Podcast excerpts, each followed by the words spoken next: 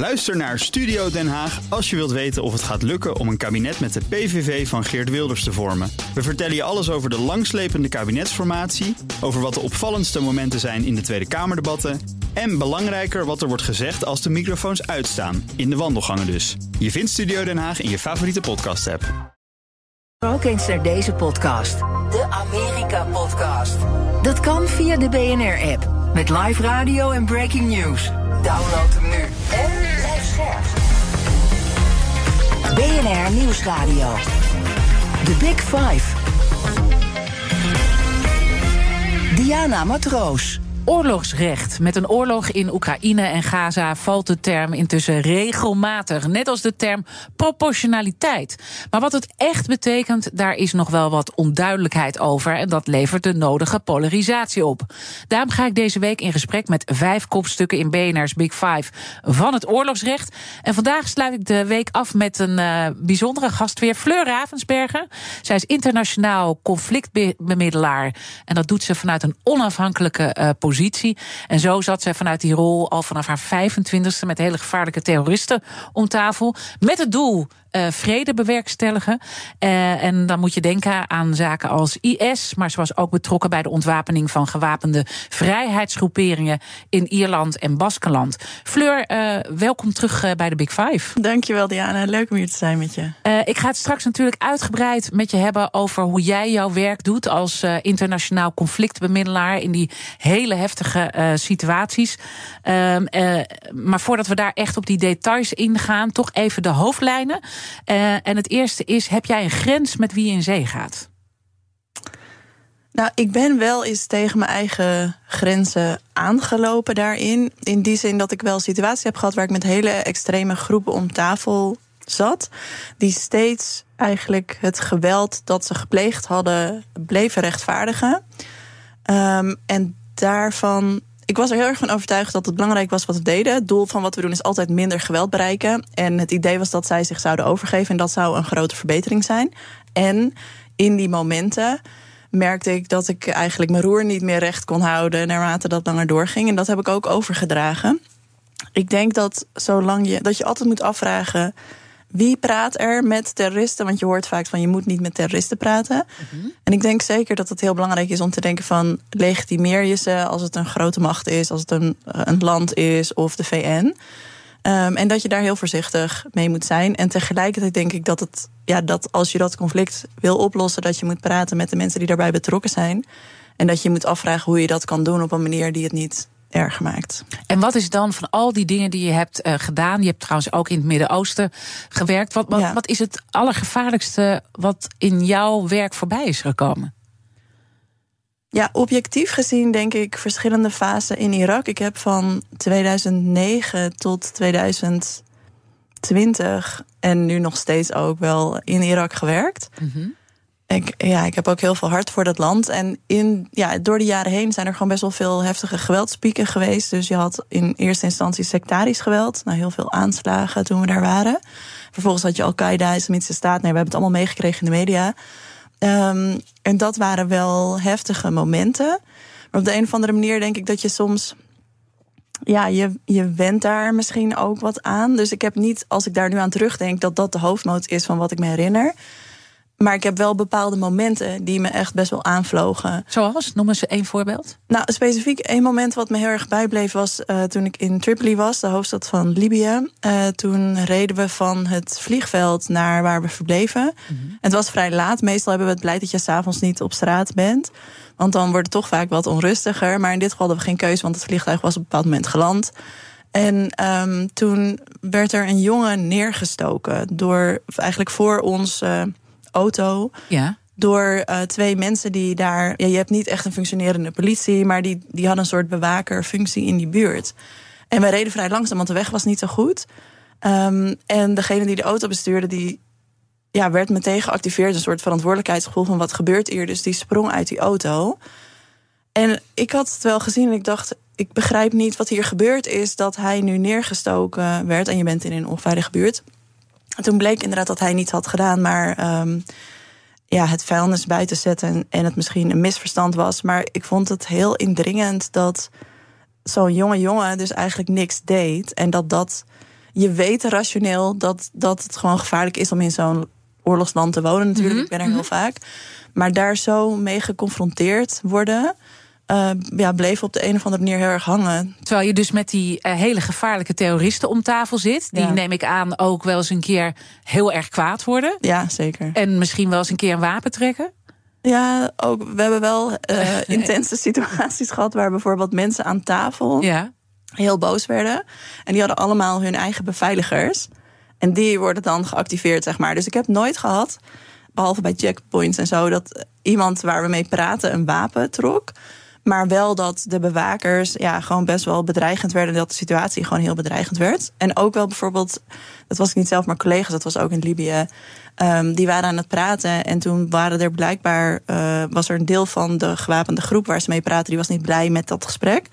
En toen werden ze hals over kop, moesten ze daar weg, omdat die daarheen kwamen. Ja.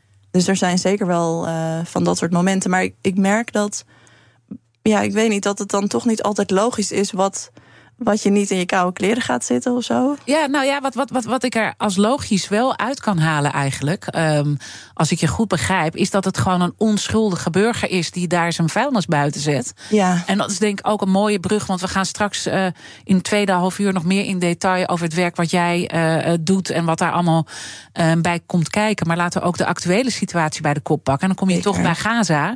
En jij, jij werkt in tal van. Eh, overigens kan je niet zeggen of je hier ook wat doet, eh, heb ik begrepen. Want het is altijd heel vertrouwelijk het werk dat je doet. Maar je ziet natuurlijk altijd in conflict situaties, in oorlogen, heel veel onschuldige burgers. En dat is dus toch wat je ook het meeste raakt dan. ja, absoluut. En ik denk dat dat misschien ook wel een van de ja, gevaren is, misschien van als je vre- de vredesbemiddeling doet in gewapend conflict, dan in mijn geval zit ik vaak aan tafel met de leiders van die gewapende groepen. Ehm, en dat zijn dus niet de burgers. En natuurlijk weet je wat er gebeurt. En wij zijn veel meer vrij in ons reizen dan bijvoorbeeld de VN of diplomaten. Dus je ziet heel veel. Het is zeker niet zo dat je in een, in een eh, bubbel zit, zeg maar. Ehm, en toch zijn die gesprekken meestal van ja, oké, wat is er gebeurd en hoe kan je verder gaan? En natuurlijk is daar emotie en geschiedenis van geweld. Maar het is anders ehm, ja, om te zien wat dat met gewone mensen Ja, doet. en, maar toch, als je dan eh, vanuit het oorlogsrecht gaat kijken, dan moet je dus ook altijd kijken, weegt het militair voordeel op hè, tegenover. Ja. Hè, dat hebben we ook gisteren uitgebreid. En met, eh met Lisbeth Zegveld heb ik dat besproken. En met eh, Geert-Jan Knoops. Ja. Ehm, eh, dat zijn belangrijke elementen. Dus dat humanitaire aspect speelt daar wel een rol. Gebruik jij dat ook in gesprekken, in onderhandelingen? Nou, ik denk ergens, maar dat is misschien niet de, ehm, het begrip van internationaal recht, waar je het deze week, vond ik op een hele interessante manier over hebt gehad met verschillende gasten. Ik denk dat dat de basis is. Kijk, zo'n zo'n oorlogsrecht bestaat omdat een oorlog er is. En je wil dat die zo eigenlijk min mogelijk verschrikkelijk is. Maar je houdt hem, het stopt er niet mee.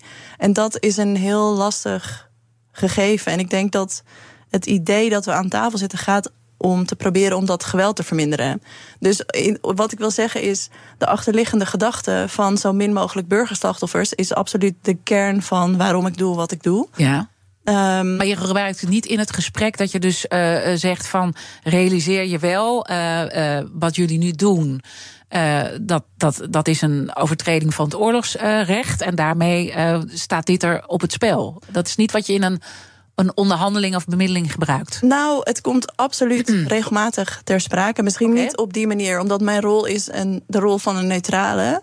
Ehm, dus dan is het vaak dat een van de partijen dat op tafel legt. En wat je ook ziet, is dat bijvoorbeeld een internationaal strafhof. ehm, ja, je hebt in het verleden vaak vredesovereenkomsten gehad waarbij afspraken werden gemaakt dat mensen die hele eh, heftige oorlogsmisdaden hebben gepleegd worden, ja, immuniteit krijgen eigenlijk.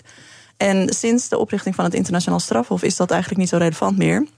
In die zin dat zij dat niet erkennen. Dus zelfs als je zo'n afspraak hebt gemaakt, dan zou het kunnen dat het internationaal strafhof nog steeds eh, actief zou kunnen worden. En dus in die zin, en in sommige van de situaties waar ik heb bemiddeld, was dat ook relevant. Hadden ze bijvoorbeeld al een actieve zaak. En dan zijn de mensen die je aan tafel hebt daar vaak ook zich bewust van. En wat je ook vaak ziet, en dat is ook relevant in het conflict met Gaza en op veel andere plaatsen, ook veel ehm, gewapende groepen houden zich niet zo aan het internationaal recht, zijn er niet mee bezig, hebben er niet zo heel veel bewustzijn van, of accepteren het niet als mm rechtmatig hebben een ander idee daarover. En je hebt ook groepen die vinden dat zij voor het goede vechten en dat op een manier doen ja, naar eer en geweten. Dat klinkt ja. raar in deze context. En die zich dus dan in zo'n gesprek daarvoor eigenlijk gaan. Ja, misschien niet verantwoorden, maar uitleggen wat hun structuren zijn om dat gevecht zo ja, goed, tussen aanhalingstekens mogelijk te kunnen vechten. Ja, en dat is natuurlijk ook wel het grijze gebied wat je ook binnen het oorlogsrecht uh, natuurlijk uh, ziet. Ja. Um, kun jij zeggen vanuit jouw rol dat dat misschien een te groot grijs gebied is geworden? Als je kijkt nu ook naar de discussies die er allemaal over gevoerd worden en de mensen die ook tegenover elkaar staan? Kun je dat iets meer, wat bedoel je met grijs gebied? Nou, dat uh, het oorlogsrecht um, wordt toch door alle deskundigen en experts net iets anders geïnterpreteerd. Dat merkte ja. je ook in, in deze week, waar je kan afvragen: is dat oorlogsrecht nog in balans? Ja, nou, ik moet zeggen dat ik heb alle gesprekken deze week uh, beluisterd. En ik vond het ontzettend... leuk. Ja, nee, absoluut. En ik vond het ontzettend interessant. Um, ik, ik vond het wel soms lastig. Het is heel lastig om zo'n lens van internationaal recht op een situatie zoals Gaza te leggen. Wetende dat er duizenden burgers op een afschuwelijke manier het slachtoffer worden van deze oorlog. En dat ja, ik ben dus geen internationaal rechtswezen. Nee, dat is goed. Ben... Om, je bent een beetje de vreemde eend in de bijt deze week. Maar wel heel fijn dat je er bent. Want je, het is natuurlijk. Uh, rond zo'n oorlog wordt ook gewoon steeds um, ja, bemiddeld en onderhandeld. Ja, nou dat is ook zo. Dus ik denk in die zin ben ik niet degene die dat internationale, die, die internationale rechtlens dan moet duiden. Dat heb je al gedaan deze week. Maar ik denk wel dat um, ja, er op die manier naar kijken is wel moeilijk te verkroppen als je ziet wat de reële situatie is op de grond. De Big Five. Diana Matroos. Mijn gast vandaag is Fleur Ravensberger. Zij is uh, onafhankelijk conflict- en onderhandelingsexpert. En dus in hele gevaarlijke gebieden, oorlogssituaties, uh, heftige conflicten. laten we ook even toch het actuele nieuws bij de kop pakken. De VN-veiligheidsraad, dat werd gisteravond werd het bekend, gaat bijeenkomen na een uitzonderlijke oproep van de baas van de VN, Gutierrez. En dat is vanwege artikel 99. Nou, altijd even goed om dat toch dan even te benoemen. Dat is eigenlijk één belangrijke zin die daarin staat. De secretaris-generaal kan elke zaak die naar zijn mening de handhaving van internationale vrede en veiligheid kan bedreigen, onder de aandacht brengen van de Veiligheidsraad. Wordt zelden ingezet. Ik ben een beetje mijn stem kwijt na een hele week. Uh, het krachtigste instrument wat hij uh, kan inzetten. En hij refereert ook uh, aan het feit dat er een ernstig risico bestaat dat het humanitair systeem in Gaza instort. Is dit een belangrijk moment in dit conflict? Ja, aan de ene kant misschien wel in die zin dat wat zij zeggen klopt. Dit is haast nooit gedaan. En dit, dat artikel 99 is ingeroepen. Je ziet dat de VN probeert om aandacht te vestigen op de situatie in Gaza. Je ziet ook dat ze eigenlijk geen rol hebben in, in het conflict bemiddelen. En dat ze vooral bezig zijn om zoveel mogelijk humanitaire toegang tot Gaza voor elkaar te krijgen. Wat natuurlijk ontzettend nodig is en heel belangrijk. En ook wat misschien niet de rol is waarvan je hoopt dat de VN hem zou vervullen. En dat zegt ook wel iets over ja, dat, dat we toch wel grote problemen hebben in het internationaal systeem. Want ja, dit is een van de meest uitgesproken mhm. dingen die de secretaris-generaal kan doen. En dan wordt de Veiligheidsraad bijeengeroepen. En ik denk dat weinigen van ons hoop hebben dat daar um, heel veel uitkomt. Het is vooral een symbool eigenlijk wat we hier voorbij zien komen. Nou ja, ik denk wel dat het echt een signaalfunctie is. Mm -hmm. um, en dat ze daar gelijk in hebben. En ik denk ook dat hun handen een beetje achter hun rug gebonden zijn. Um, ik ben wel blij dat ze de aandacht vestigen op die humanitaire situatie. Maar of het echt concrete doorslag gaat bieden, daar, ja, daar heb ik gewoon. Ja. Daar, heb ik, daar ben ik niet heel hoopvol over. En tegelijkertijd denk ik, dit is wat we hebben. Dus laten we proberen om het beter te maken. Maar waar ehm, had je op gehoopt dat ze zouden doen vanuit uh, eh, VN uh, eh, gezien? En zijn dat ook dingen waar je zelf tegenaan loopt in jouw werk? Ja, ik denk wel wat ik vaak zeg. Um, mensen zeggen vaak tegen me van word je niet heel erg moedeloos van om dit werk te doen? Want mm -hmm. zoals je zei, ik zit dus vaak tegenover mensen die heel veel geweld plegen. En vreemd genoeg ben ik door de jaren heen eigenlijk optimistischer geworden. Dat mhm. klinkt heel raar over de menselijke. Ik, ik weet niet, misschien niet de menselijke aard, maar de mogelijkheden van de mens. Ik heb veel situaties gezien die veranderde. Soms negatief, maar soms ook positief. Op momenten dat ik het niet verwachtte. Ik heb mensen gezien die van heel ver zijn gekomen en die echt veranderd zijn. Ehm, en dus aan die kant heb ik wel ja, eigenlijk veel energie en veel hoop. Maar wat ik wel heel ehm, ja, moeilijk vind vaak, is eigenlijk het bredere systeem. En dat, daar, dit valt daar ook wel onder. En dan refereer je dus ook aan de VN? Ja, zeker ook. Ja, en niet zozeer. Ik ken ontzettend veel mensen die bij de VN werken, die gewoon ontzettend gemotiveerd zijn en hard werken en goed werk doen. En die VN zit gewoon klem in een politiek systeem. En doet daarom niet wat je hoopt. Ja, want wat, wat, wat hoop je dat ze zouden doen? Wat zouden ze, hoe zouden ze nog krachtiger kunnen optreden? Nou, ik denk eerlijk gezegd dat binnen de kaders um, dat ze doen wat ze kunnen. Mm -hmm. Ik denk dat het meer ligt aan uh, ja, hoe ze gebonden zijn, met name door de lidstaten. Um, en de, de opstelling in de Veiligheidsraad.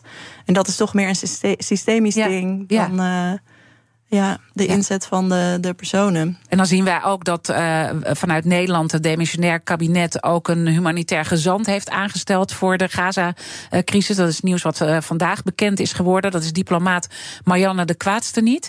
Um, trouwens, prachtige naam. Ja. um, dat hoort ze vast vaker. Maar um, ja, kan zo iemand iets uitrichten, vraag me af. Ja, ik heb daar wel ja. echt twijfels over. Als je bijvoorbeeld ziet ook um, ja, dat Israël bijvoorbeeld mensen van de VN hun visum niet verlengt. Dat de Amerikanen, je ziet wel dat de Amerikanen steeds meer uh, zich uitspreken over dat de situatie in Gaza gewoon afschuwelijk en ja. onhoudbaar is. Ja, zeker. Um, en dat is denk ik een beetje waar de druk is die iets uit kan halen. En Nederland nou ja, voegt daar iets aan toe en doet daaraan mee. En ik denk dat is belangrijk ook als signaal. Het is niet, denk ik, hetgene wat het doorslag gaat geven. Maar daarnaast zie je ook wel soms dat mensen met fantastische diplomatieke vaardigheden meer gedaan krijgen dan je zou denken. Mm -hmm. Ja, dus we uh, moeten ook hoopvol blijven. Dat hoor ik je ook uh, tegelijkertijd zeggen. Ja, en dat is misschien ook wel heel erg mijn eigen. Ik, ik vind het, dat gewoon heel erg belangrijk, omdat dit is wat we hebben en dit is toch nog steeds echt wel een ontzettend zwart moment mm -hmm. als je naar Gaza kijkt. En we moeten ook verder. Dus ik wil niet.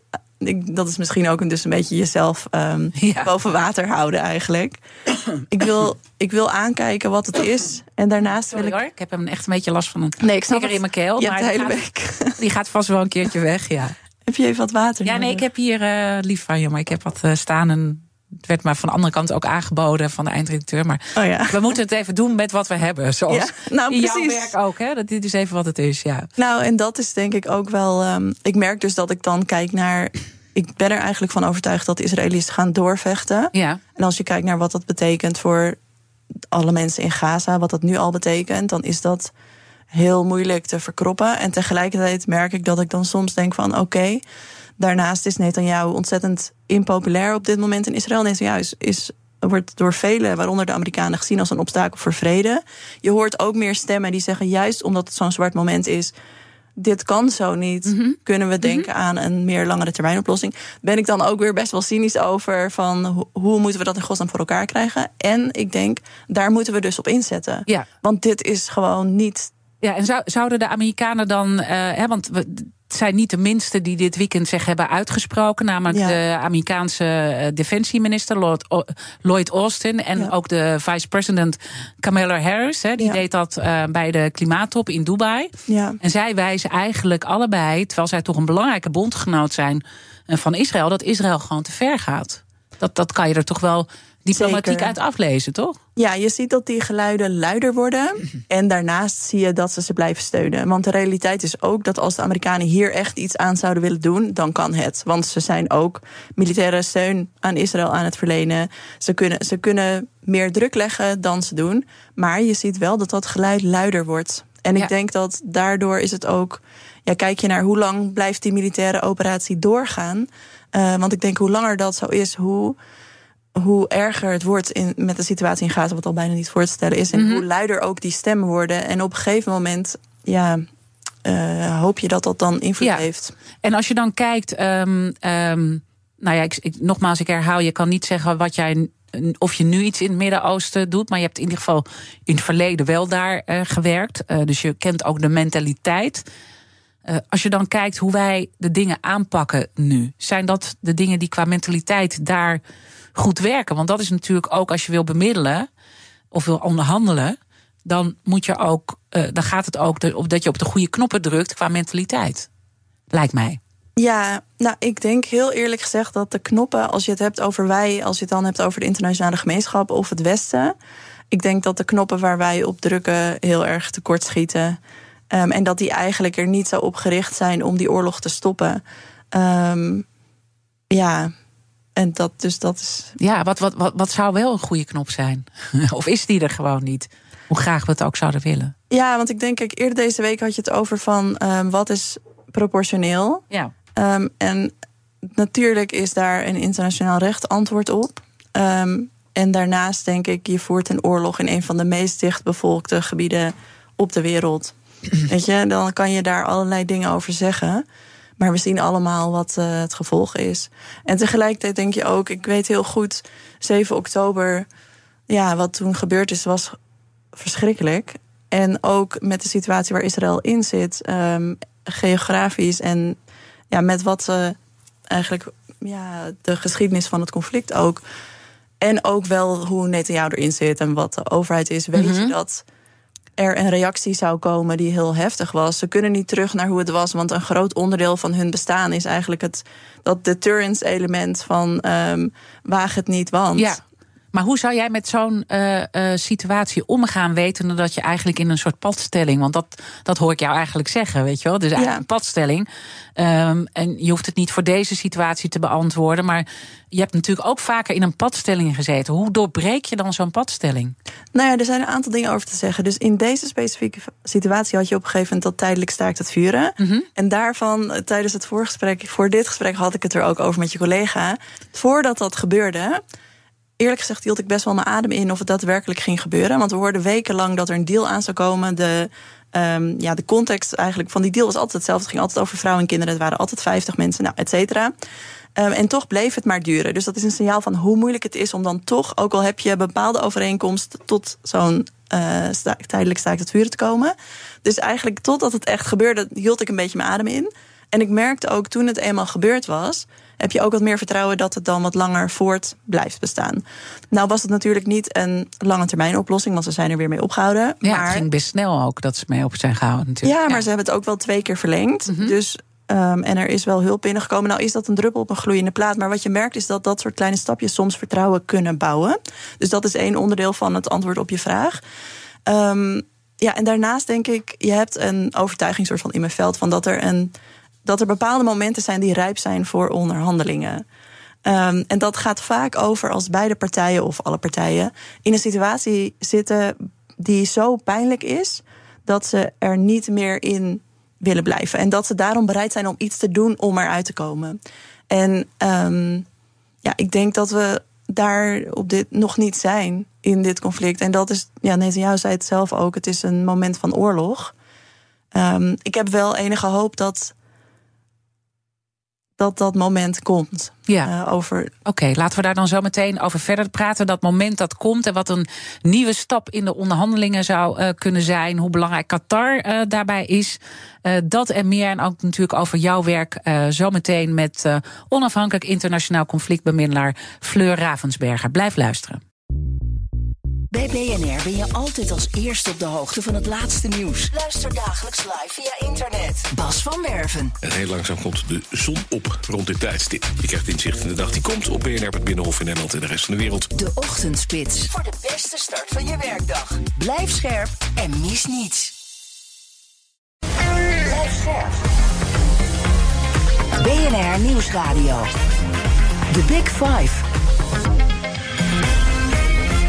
Diana Matroos. Welkom bij Tweede Halfuur. Deze week praat ik met vijf kopstukken uit de wereld van het oorlogsrecht. Eerder deze week sprak ik al met militair jurist Paul Duchesne. Hij legde heel goed uh, uit hoe het targeting uh, werkt in oorlogssituaties. Namelijk hoe de commandant ook uh, op het veld wordt geadviseerd door militair jurist. En dat daar dus de afwegingen worden gemaakt is dit militair voordeel weg dat op tegen burgerslachtoffers. Een oorlog is dus gewoon super lelijk. Um, en ja. luister het allemaal terug via onze BNR-app. Mijn gast vandaag is Fleur Ravensberger. Zij is onafhankelijk internationaal conflictbemiddelaar. Komend half uur wil ik in ieder geval uh, nog twee uh, onderwerpen met je bespreken. Wanneer een onderhandeling daadwerkelijk succesvol kan worden genoemd. En hoe conflictonderhandelingen in oorlogssituaties er in de praktijk uh, uitzien. We gaan zo meteen met het laatste beginnen. Maar laten we even nog het stuk Gaza Want je wilt toch, en ik vind hoop altijd een mooi woord. Je wilt toch vanuit die hoop uiteindelijk jouw werk blijven doen. En ook naar conflict situaties zoals in Gaza blijven kijken. Wat zou die volgende stap daar kunnen zijn om toch een soort doorbraak te, te, te forceren? En hoe relateer dat ook aan de gijzelaars en hoe daarover onderhandeld is geworden en ook nog zal blijven voortbestaan? Ja. Nou, ik denk dat ik daar twee verschillende antwoorden op heb. Maar over de gijzelaars, we hebben natuurlijk gezien dat um, ja, met de hulp van Qatar en Egypte en de VS. Die tijdelijk, uh, dat tijdelijk staakt het vuren tot stand is gekomen. Mensen zijn uitgewisseld, humanitaire hulp, Gaza is ingegaan. En ook dat die no-fly zone even werd ingesteld, dat geeft natuurlijk ook wat rust. Um, en tegelijkertijd denk ik dat de groep gegijzelden die nu nog overblijft, zijn ja, eigenlijk lastigere categorieën om vrij te krijgen. Er was vrij snel overeenstemming dat vrouwen en kinderen, um, ja, dat beide partijen die uit wilden wisselen. En wat je ziet is, en dat zit ook heel erg in de geschiedenis van dit conflict, dat op het moment dat het over soldaten gaat, op het moment ook dat het over mannen gaat, um, ja, dan, dan worden er wel, dan, dan wordt de uitruil veel lastiger. En de Hamas heeft gezegd van, ja, we willen ze uitruilen voor alle Palestijnse gevangenen. En je ziet dat op dit moment zes kopstukken van Hamas in Gaza ooit geruild zijn in zo'n uitruil. En dus dat daar heel veel weerstand tegen is in Israël. Ook gezien het moment waar deze oorlog zich nu in bevindt. En tegelijkertijd ligt er ontzettend veel druk op Netanyahu uh, binnen Israël om alles eraan te doen om die gegijzelden thuis te krijgen. Um, maar het is wel echt duidelijk een impasse. Ja. Dus er wordt op dit moment ja, je hoort echt wekenlang voor dit tijdelijk staakt het vuren hoorde je hele hoopvolle geluiden hierover. Verder was het natuurlijk een zwart gat. Um, en dat is nu niet zo. Dus het is duidelijk dat die onderhandelingen echt in een impasse zitten. En dat ook de, de, de, de VN-baas die nu dus die Veiligheidsraad bijeenroept. Uh, dat gaat niet een doorbraak uh, leveren. Zo werkt het niet in dit. Ik heb daar een beetje een hard hoofd in, inderdaad. Ja. Ik denk dat wat um, eigenlijk de, de factoren hier zijn die echt invloed kunnen hebben, zijn ja, de Amerikanen, gezien de invloed die zij op de Israëli's kunnen hebben. En als zij, ja, zij, zij spreken zich wel uit over de humanitaire situatie, maar ze leggen niet ontzettend veel druk um, op de Israëli's om te stoppen of die pauze, wel om die pauze te proberen in te lassen, maar niet met het effect dat het zou kunnen hebben gezien de macht die ze hebben. Dus daar, als daar een verschuiving in zou komen, dan zou je iets kunnen zien. Maar ik denk eerlijk gezegd dat de VS Israël um, gaat laten doorvechten. En dan ga je wel weer kijken naar dit soort ja, VN, weet ik niet helemaal, maar initiatieven aan de humanitaire kant, waar iedereen het wel over eens is dat de situatie afschuwelijk is en dat je dan moet doen wat je kunt doen. Maar dat raakt niet aan de vraag van hoe ga je dit bredere conflict oplossen. Goed, laten we dit uh, laatste stuk van ons gesprek uh, gebruiken om meer in jouw uh, werk te duiken. En ook te kijken hoe nou zo'n opdracht uiteindelijk bij jou begint. Hè? Dat is ook goed om te schetsen. En dan eindigen we eigenlijk met het maatschappelijke. Want daar doe je ook iets in. En uiteindelijk zie je ook in het conflict Gaza, veel meer dan met Oekraïne, dat dat hier ook een enorme maatschappelijke onrust uh, teweeg brengt. Zeker. Uh, overigens heb je ook een, een, boek geschreven en dat heet ja. even Ontwapend. Ontwapend. Ontwapend. Ik heb hem bij me voor jou. Oh, wat lief.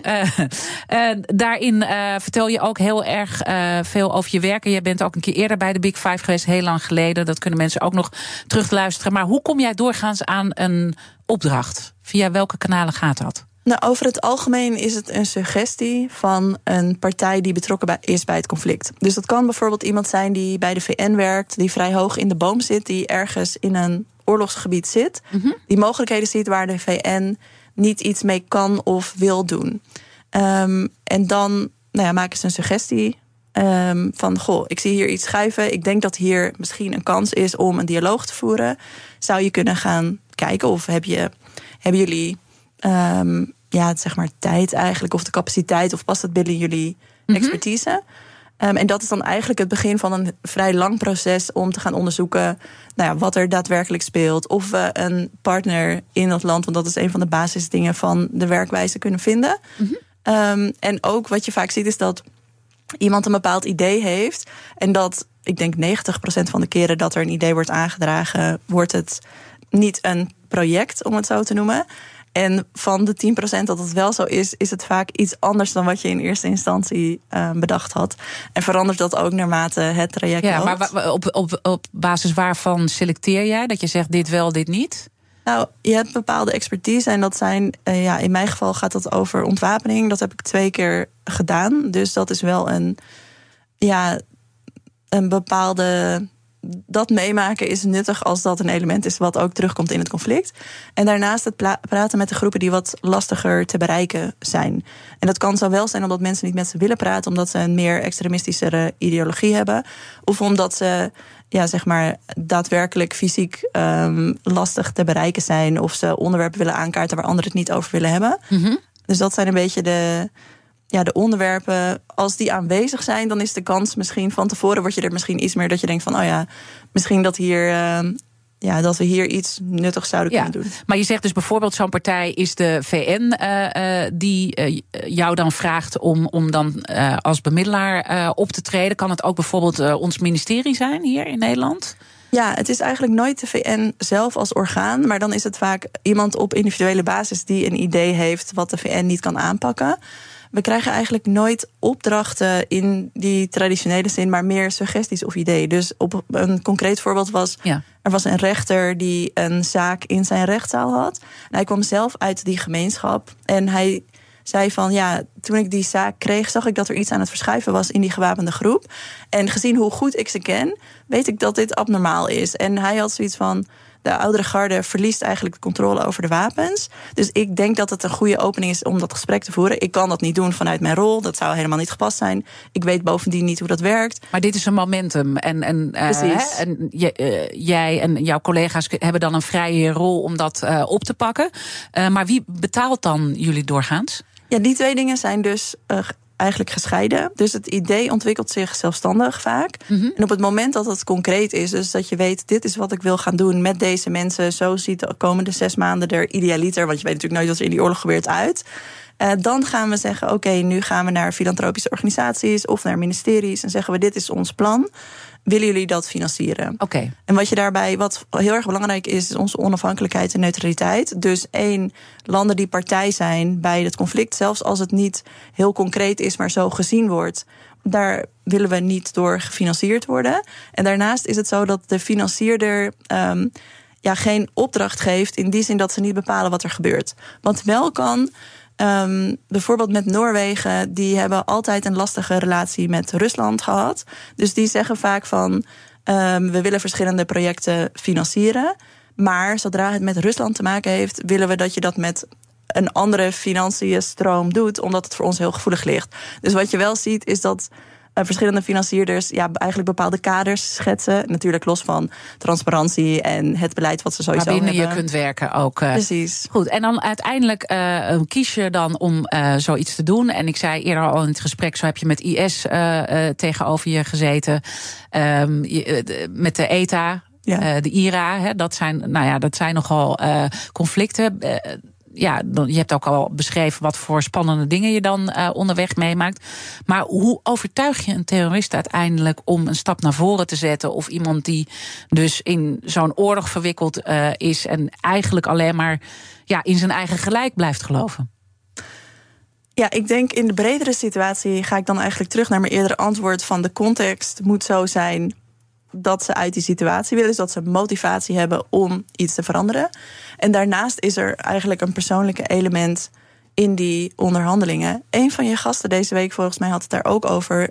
Dat gaat toch ook over vertrouwen opbouwen. Ja. Volgens mij van het Internationale Rode Kruis. Ja, klopt. Ja, die werken heel erg vanuit uh, die rol. Ja, precies. En hoe doe jij dat? Dat vanuit vertrouwen opbouwen? Nou, ik denk wel. Um, dat klinkt misschien een beetje vreemd, maar ik moet ik ben weinig mensen tegengekomen die met plezier zo'n oorlog vechten. Of die dat geweld plegen omdat ze dat graag willen. Ik kom eigenlijk heel veel mensen tegen die een hele geschiedenis van geweld hebben, die het gevoel hebben alsof ze voor een doel vechten dat anders ten onder gaat. Ehm, dus wat ik eigenlijk wil zeggen is: ik ben altijd tegen dat geweld. En vaak zit er een perspectief. En dat verhaal kunnen horen en begrijpen helpt ook om te bedenken hoe kan je wel vooruit bewegen. Dus je moet eigenlijk toch altijd menselijk ook naar zo'n uh, ja, dader in een conflict blijven kijken. Ja, dat en lijkt dat, me heel moeilijk. Ja, dat is het soms ook wel. En wat ik ook vooral vaak lastig vind, is dat je hebt het vaak over processen van jaren, dus je leert mensen goed kennen. Um, en op een gegeven moment ben je gewoon heel erg bezig, dat schetste ik net ook, aan zo'n tafel van hoe kom je verder? Dus hoe verdeel je die posities concreet? Hoe kom je naar die verkiezingen? Hoe sluit je die frontlinie? Nou, dat is niet een gesprek wat gaat over wie heb je tegenover je per se. En dan heb je dus soms momenten waarop dat ineens heel erg centraal weer staat. En dat um, is heel belangrijk, want je hebt tegenover je wie je tegenover je hebt. Mhm. En dit is wat er is gebeurd in die oorlog. En het is ook als mens heftig in zo'n gesprek. Om dan ineens dat weer heel erg centraal te hebben. Aan alle kanten, want er is gewoon heel veel bloed vergoten. En dat is ook aanwezig. In ja, wat heeft je het meest geschokt wat iemand je dan ooit heeft verteld? Want je krijgt toch ook een persoonlijke relatie met iemand. En dat zijn dus oorlogsmisdadigers, moordenaars, terroristen. Um, wat, wat, wat heeft je het meest geschokt? Nou, in de negatieve zin was dat het eerdere voorbeeld wat ik aanhaalde, waar er dus een gewapende groep was die heel veel, heel naar geweld had gepleegd. En die vervolgens dat steeds ging rechtvaardigen, eigenlijk. Dat, en, en ze deden dat steeds een beetje met andere woorden. Dus ik vond dat heel. En het was niet waar het gesprek over ging. Heel destabiliserend en afschuwelijk. Dus dat vond ik heel erg moeilijk. Maar ik heb ook momenten gehad waar mensen um, ja, eigenlijk spijt betuigde, zonder dat daar een bepaald nut voor was in het gesprek. Want je moet je altijd afvragen van waarom zegt iemand dit tegen mij? Ja, ja, ja. Maar gewoon veel meer die menselijke kant van iets wat heel, heel lang geleden een aanslag die heel afschuwelijk was, die ze, waar ze verantwoordelijk voor waren. Um, en dat ze daar nu anders naar kijken. En zit daar dan ook in dat nieuwe conflict dan waar je in bemiddelt, zit daar dan de opening? Dat, dat mensen toch uiteindelijk niet in die situatie willen zijn.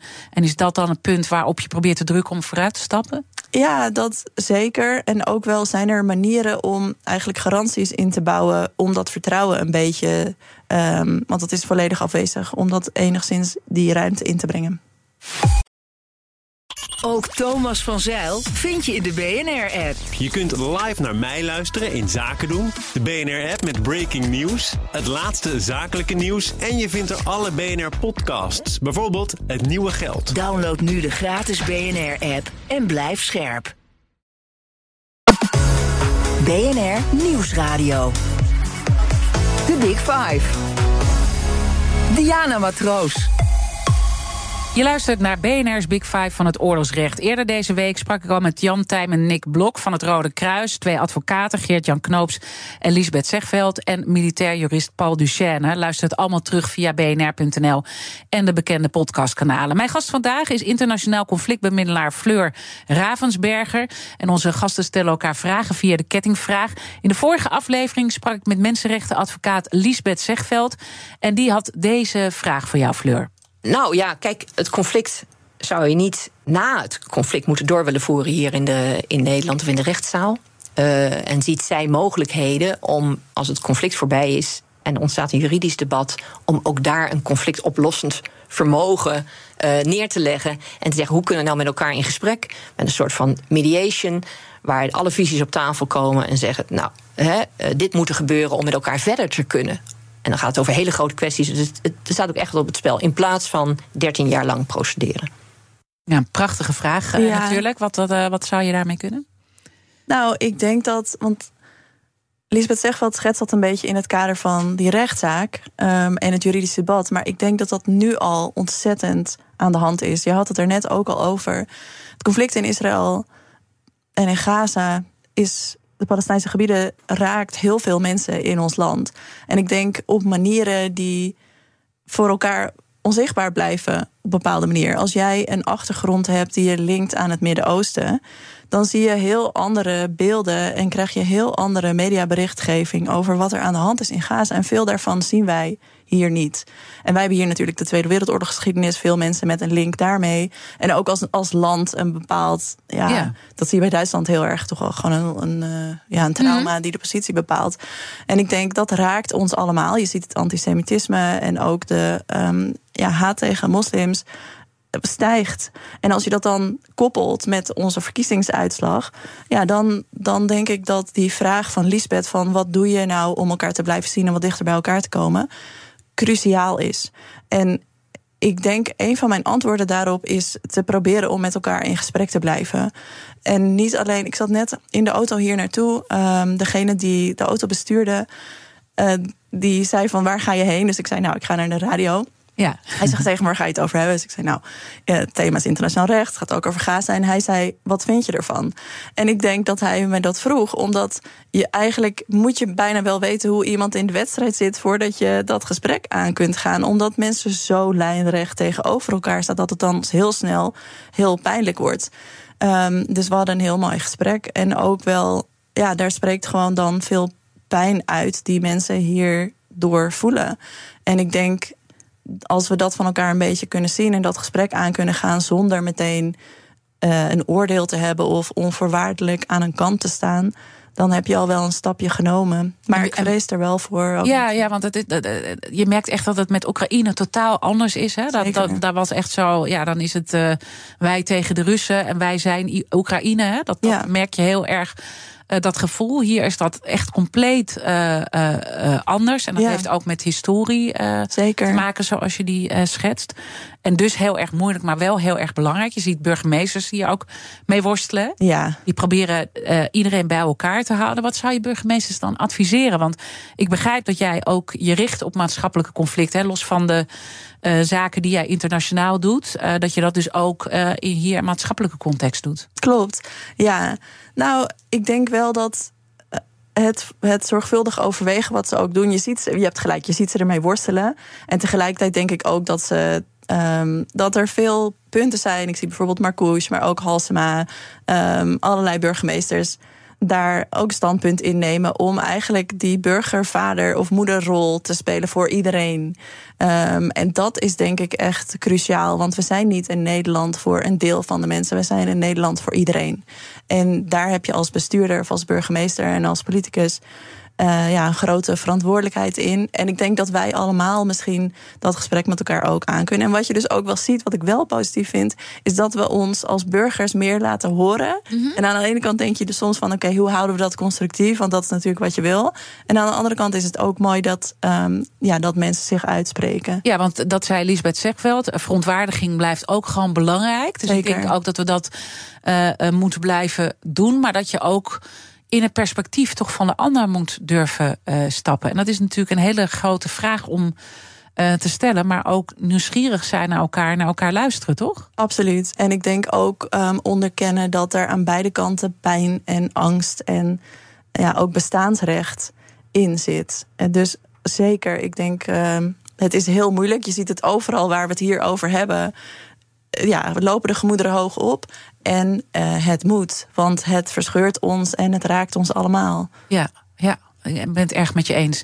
Eh, de kettingvraag heb je beantwoord, maar die gaat natuurlijk eh, door. En volgende week heeft mijn collega Art Roy Akkers weer een hele mooie Big Five. Namelijk over de formatie. Nou, je verwees al even naar de verkiezingen natuurlijk. Ja. Super spannend ook. En hij trapt af met Marco Pastors, de directeur van het Nationaal Programma Rotterdam Zuid. En voormalige wethouder in Rotterdam namens Leefbaar Rotterdam. Wat zou je aan Marco Pastors willen vragen? Ja, nou, ik wil de heer Pastors graag vragen. Op een bepaalde manier, misschien dat het ook mijn eigen visie is, maar waar we nu staan is wel ook begonnen met Pim Fortuyn. Hij heeft daar zelf natuurlijk heeft hij een hele persoonlijke link met Pim Fortuyn gehad. Ehm, en ik denk dat een aantal van de uitdagingen die er toen waren er nu ook zijn, maar veel scherper. Dus ik wilde hem eigenlijk vragen met zijn eigen geschiedenis vanaf dat punt tot nu. Wat voor persoonlijk advies zou hij Wilders geven in deze fase? Mooie vraag. Die gaat hij eh, zeker namens jou eh, stellen. Ehm, om het te besluiten eh, ehm, samen. Je, je komt de mensheid tegen eigenlijk op het, ja, het meest zwartste scenario wat je maar kan bedenken als het gaat om de mensheid. Schrik jij wel eens van, van, van de mens? hoe ver die kan gaan? Ja, zeker. Aan de ene kant wel. Aan de andere kant denk ik dat mijn uitgangspunt op een bepaalde manier was dat we dus hele afschuwelijke dingen doen. En dat ik op een bepaalde manier, wat ik net dus ook al zei, eigenlijk soms positief verrast word. Soms door de hele bijzondere dingen die we dan als mensen bedenken. Van kleine dingen zoals je, als je bij een uh, concert zit. Dat we een dirigent bedenken, weet je wel. Hij maakt geen geluid, maar hij regelt het. Um, en ook gewoon de kracht van um, soms van gedachten kunnen veranderen. En iemand kunnen horen en een andere weg kunnen inslaan. Dus dat is eigenlijk meer uh, hoe ik erin zit. En als je dan één voorbeeld zou moeten benoemen van iemand die een enorme transformatie in een proces wat jij hebt begeleid, wie zou je dan willen benoemen? Ja, nou dat is iemand in Irak die um, Koerdisch, die vocht tegen Saddam Hussein in de bergen. En toen ik hem voor het eerst ontmoette. Um, kwam hij letterlijk, dat noemden ze dan ook zo, vers van de berg. Eigenlijk werd hij een politieke positie ingelanceerd. Had hij geen ervaring mee. En hij was gewoon gewend om met dat pistool te praten. Het ik bedoel, hij, hij vocht tegen onrecht. Dus het niet in de zin van dat hij altijd alleen maar nare dingen deed. Maar wel dat hij verwachtte dat mensen naar hem luisteren. En ineens zat hij in een situatie waar hij weliswaar de macht in handen had. Maar daarnaast ook andere stemmen moest horen. En dus in het begin van dat proces vloog hij echt regelmatig ontzettend uit de bocht. Um, werd hij ook ontzettend boos. En dat ging ook echt wel eens flink mis buiten de tafel waar we zaten. Um, en door de jaren heen heb ik hem zien veranderen in een ontzettend capabel um, politicus. Die nooit voor zover ik weet, naar geweld grijpt. En ook mild kan zijn, ja. maar ook uh, de grens kan bewaken en de andere groep kan horen. En hoe is dat gelukt? En of, of, wat heb jij tegen hem gezegd waardoor dat gelukt is? Of de bijdrage in ieder geval die je hebt geleverd? Nou, ik denk zeker niet dat dat door mij komt. Wat ik altijd fantastisch vind aan wat ik doe, is dat. Um, mensen verantwoordelijk zijn voor wat ze zelf doen. En dat ik daar ja, eigenlijk bij kan zijn en dat proces kan begeleiden. Ik denk dat hij door de jaren heen gezien heeft dat het ook anders kan door hoe het ging. En dat hij die kans heeft gegrepen. En ook als het moeilijk is, daarin overeind is gebleven. En daar heb ik wel respect voor, zeker in zo'n context waar het nog steeds genoeg gelegenheid is mm -hmm. om een andere afslag te nemen. Ja. Dat is gewoon kracht. Dankjewel dat je weer te gast wilde zijn, Fleur Ravensberger. En uh, mochten mensen meer van jouw drive willen weten, want jouw oma is daarin heel erg uh, belangrijk. En Klopt. ook hoe je uh, tactieken die jij gebruikt kan gebruiken in privé-situaties op de werkvloer, waar we natuurlijk ook vaak met conflicten uh, zitten. Daar hebben we de vorige keer uitgebreid uh, over gesproken. Dus gewoon op jouw naam zoeken en dan in combinatie uh, met de Big Five. En dan kan je dat gewoon terugvinden in de podcast. Maar dankjewel nogmaals dat je er was. Ja, bedankt. en natuurlijk zijn ook alle andere afleveringen van de Big Five via dezelfde weg terug te vinden. Dus ga gewoon naar je favoriete podcastkanaal en dan mis je niks van ons. En dan vind je ook alles terug, ook van mijn collega Art. Uh, het allerbelangrijkste nu is gewoon live blijven voor Thomas van Zijl. Voor BNR Zaken doen.